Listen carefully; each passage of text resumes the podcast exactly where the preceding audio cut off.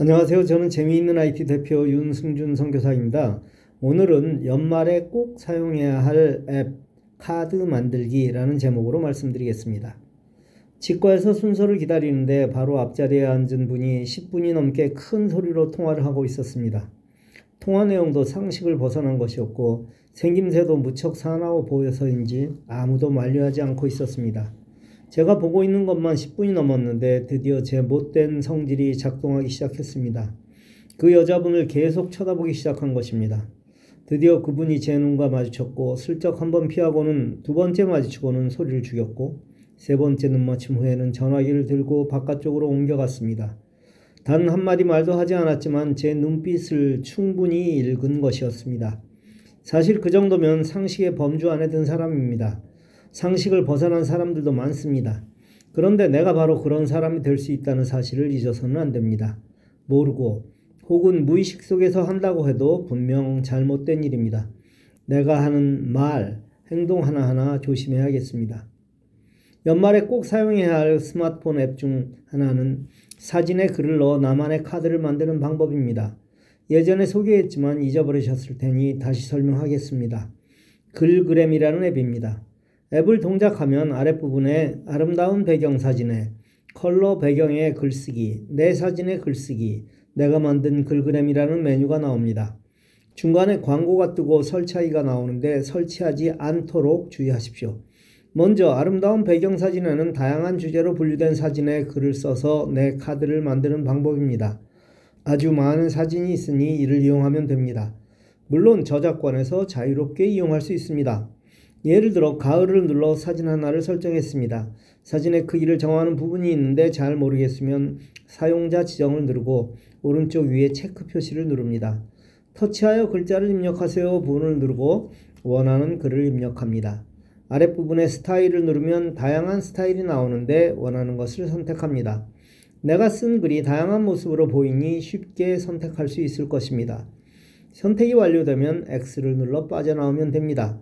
이번에는 글꼴과 크기를 눌러 원하는 폰트와 글자 크기를 정하면 됩니다.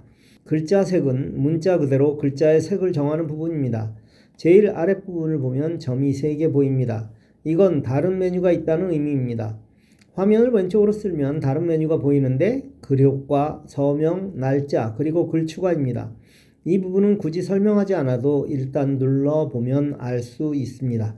글 추가는 지금 보이는 그림에 새로운 글을 추가하려 할 때 사용하면 됩니다. 즉, 기존 그림에 다른 색의 글을 추가 입력하려 할 때 사용하면 됩니다. 이렇게 만든 카드는 공유할 수 있고 또 내 글 그림에 저장할 수도 있습니다. 공유는 카톡을 비롯한 다양한 방법으로 가능한데 내 글 그림에 있는 이미 만들어진 것을 공유하려면 사진 아래 휴지통, 연필, 옆을 누르면 나옵니다. 아이폰에는 이 글그램이 없습니다.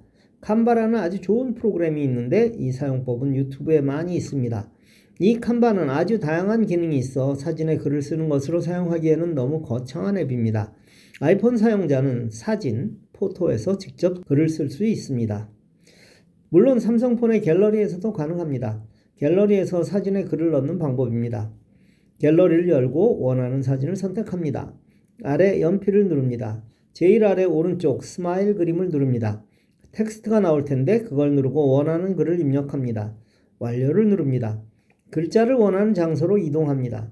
만일 이때 글자를 수정하려면 해당 글자 부분을 터치하고 글자판이 나오면 수정하면 됩니다. 다른 글자를 추가로 입력하려면 다시 텍스트를 눌러서 만들면 됩니다. 물론 글자 색을 바꿀 수 있습니다. 모든 작업이 끝나면 저장을 누릅니다.